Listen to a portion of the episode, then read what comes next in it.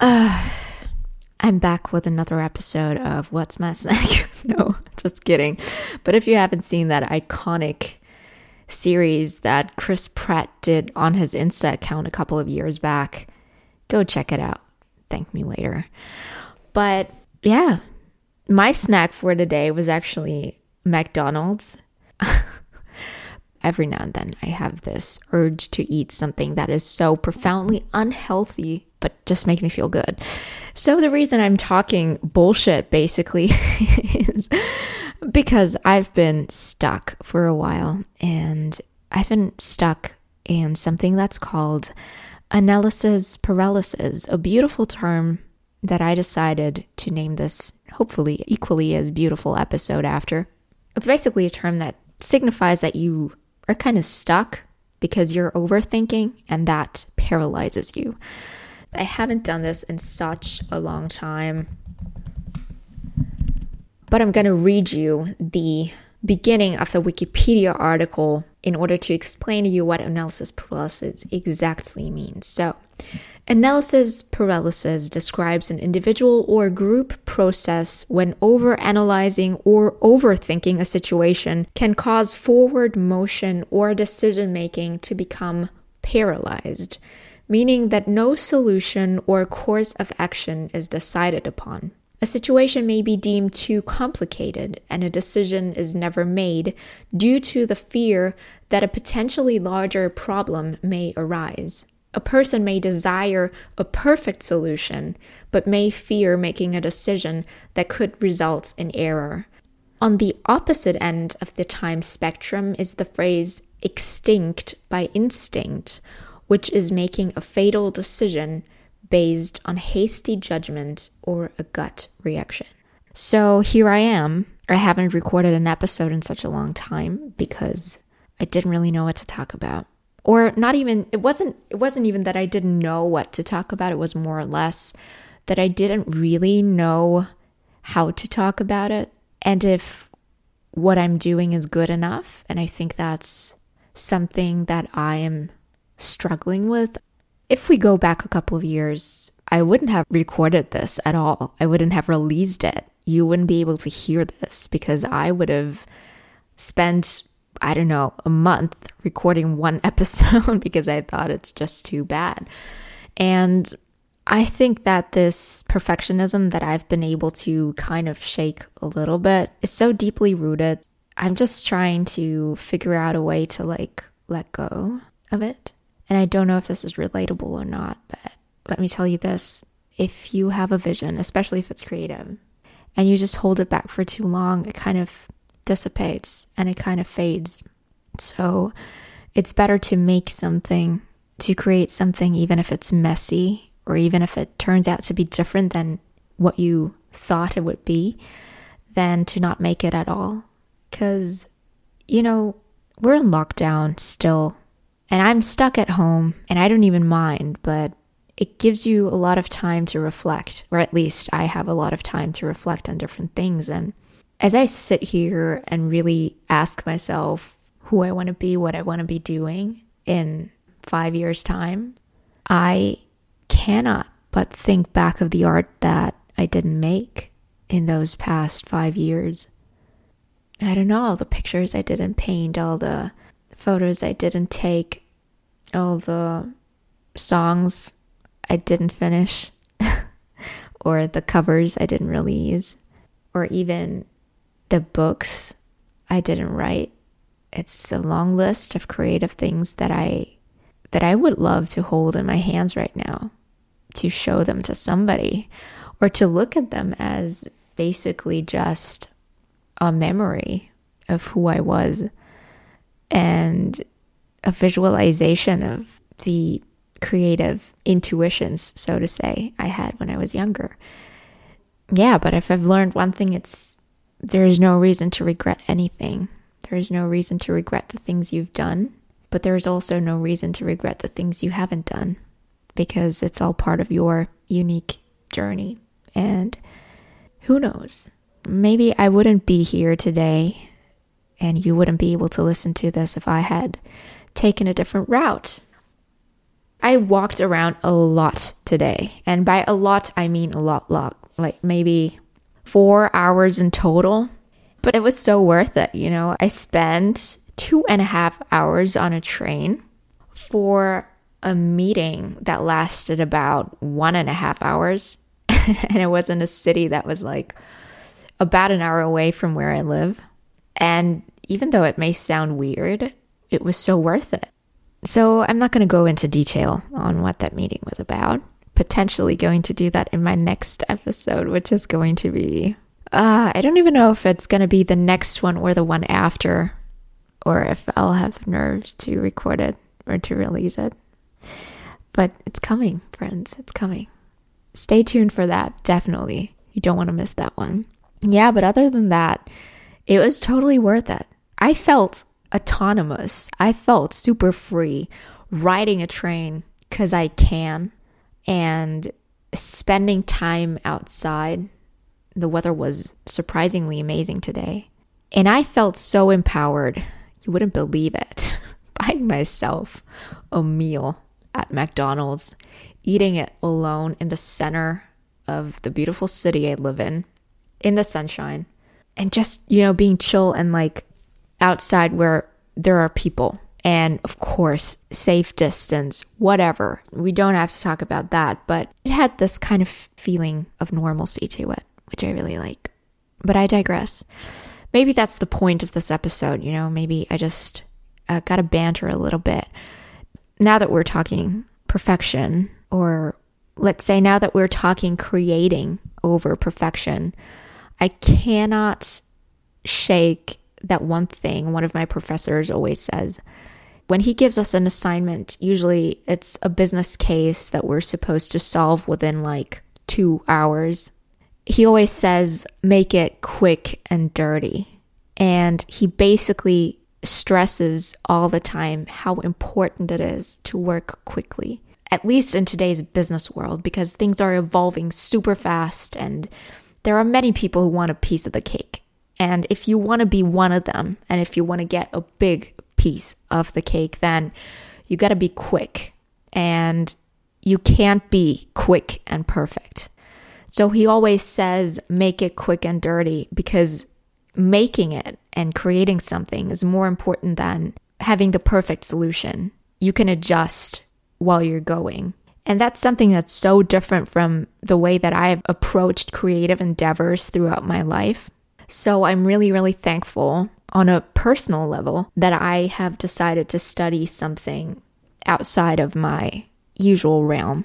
As you may know if you've listened to a previous episode, I studied design. So I'm a designer and I also studied psychology. And topping that off with an MBA is kind of strange, but kind of also the best thing I've done so far.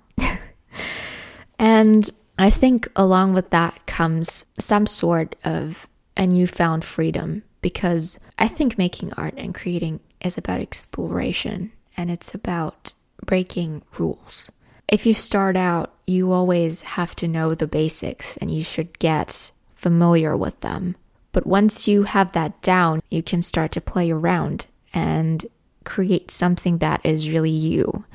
And I think artistic freedom also means that you polarize and that not everyone is going to be okay with what you create.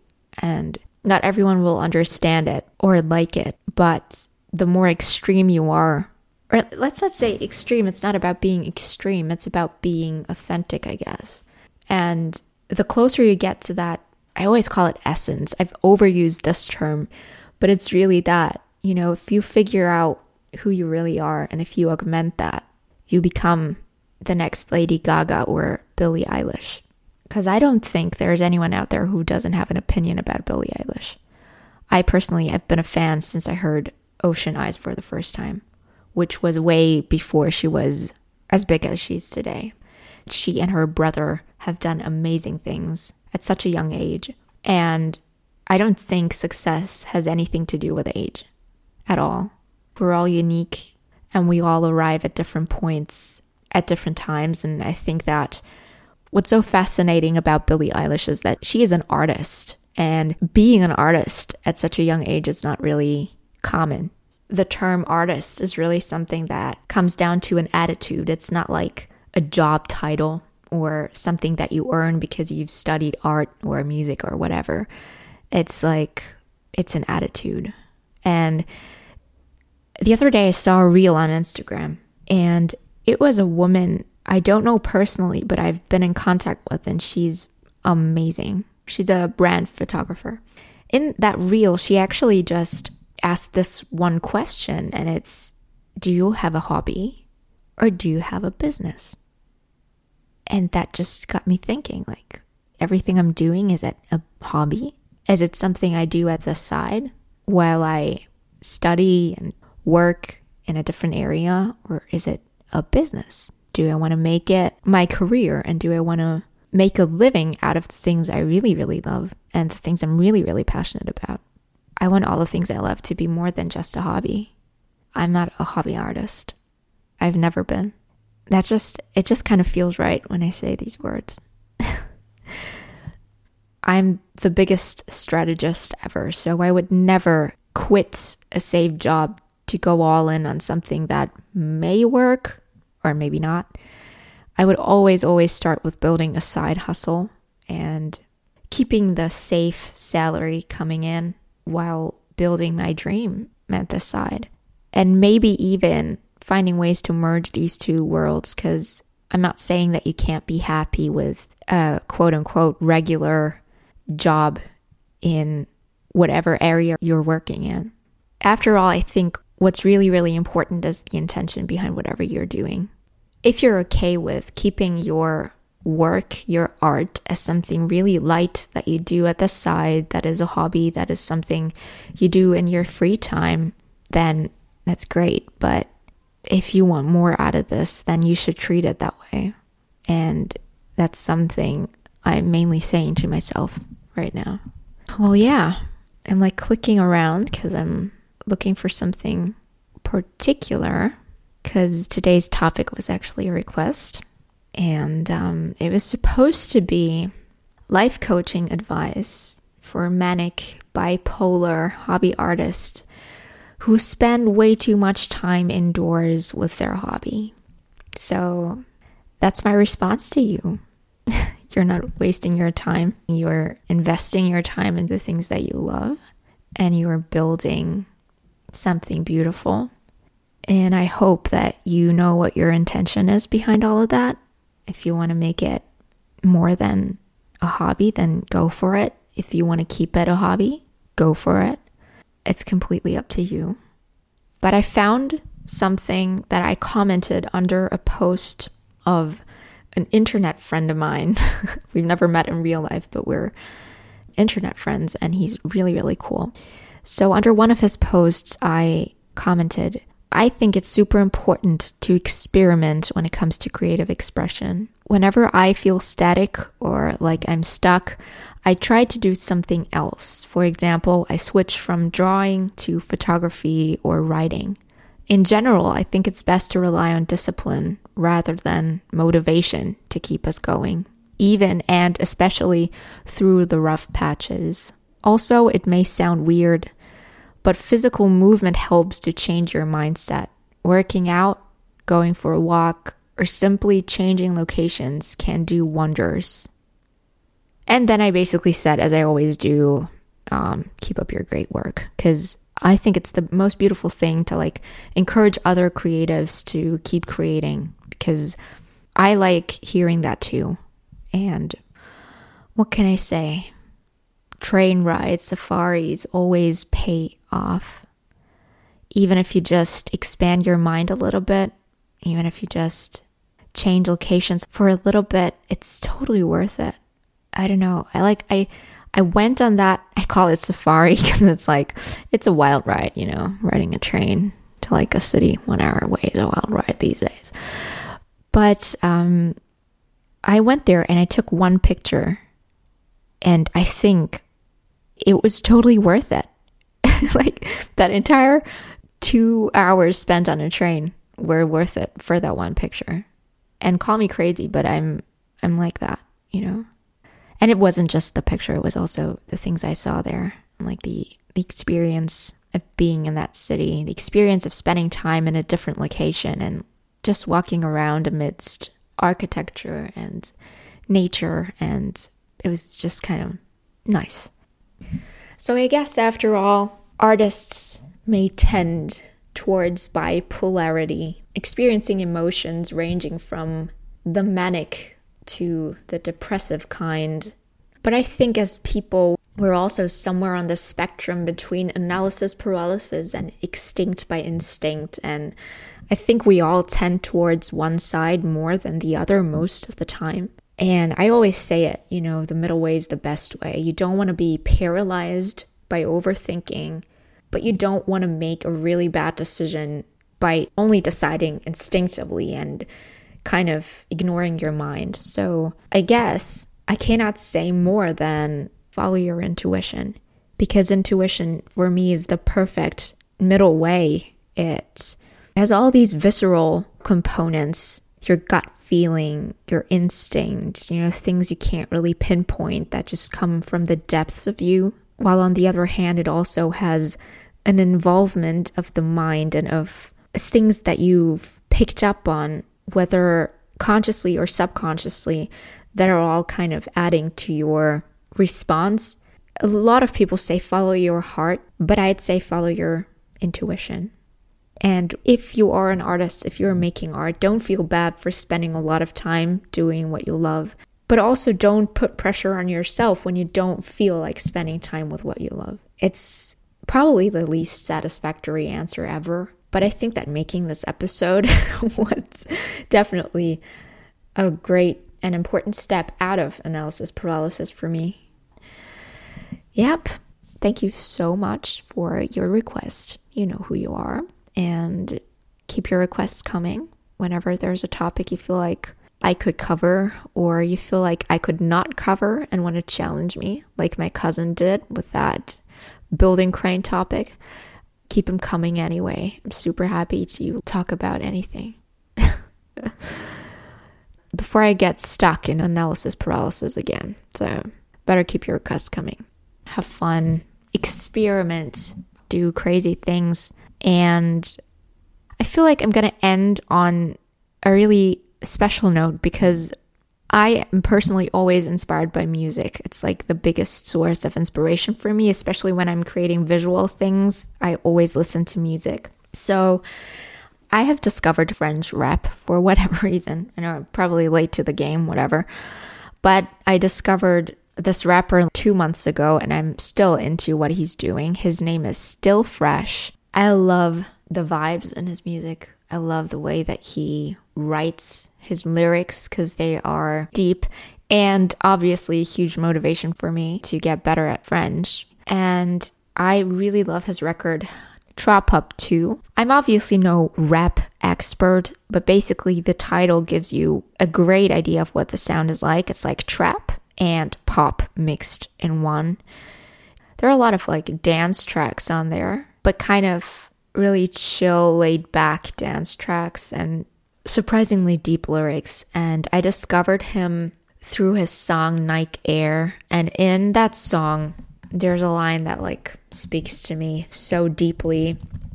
He says, Je garde le bruit très tard dans la nuit, ami. J'en confonds le jour et la night. and if you translate it on Google, it says, I managed the boxwood very late at night, friend. I confuse day and night. But that part, I confuse day and night. It's like my lockdown motto. I think that's why this song spoke to me so incredibly much because it's literally my experience. I stayed up till 3 regularly, or like 4 a.m. even, then went to bed, slept till like 1, and you can't function like this just doesn't work that way. So I think we always need a balance between structure and chaos. And it's up to every individual to find that. And we also need a balance between analysis paralysis and extinct by instinct. And I think we all are free to find the right path for us, to find the right balance for us. And I really hope that this helped you in any way. If not, hmm. so be it. I'm no therapist, obviously. Decided against my master in psychology for good reason, so now I'm making podcast episodes that nobody listens to. Yay. Um, no, you are listening, and I appreciate that a lot. I hope you are having a beautiful day or night and that you are not confusing the two.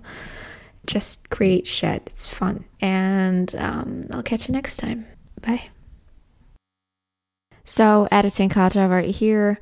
It's one day later, and I'm really unpleased to report that that train ride safari was fun, yes, but it also kind of triggered my allergy. So, I'm having a huge headache right now and kind of coughing all the time. So, just a reminder to anyone out there who's struggling with Poland and stuff, um, not Poland, Poland.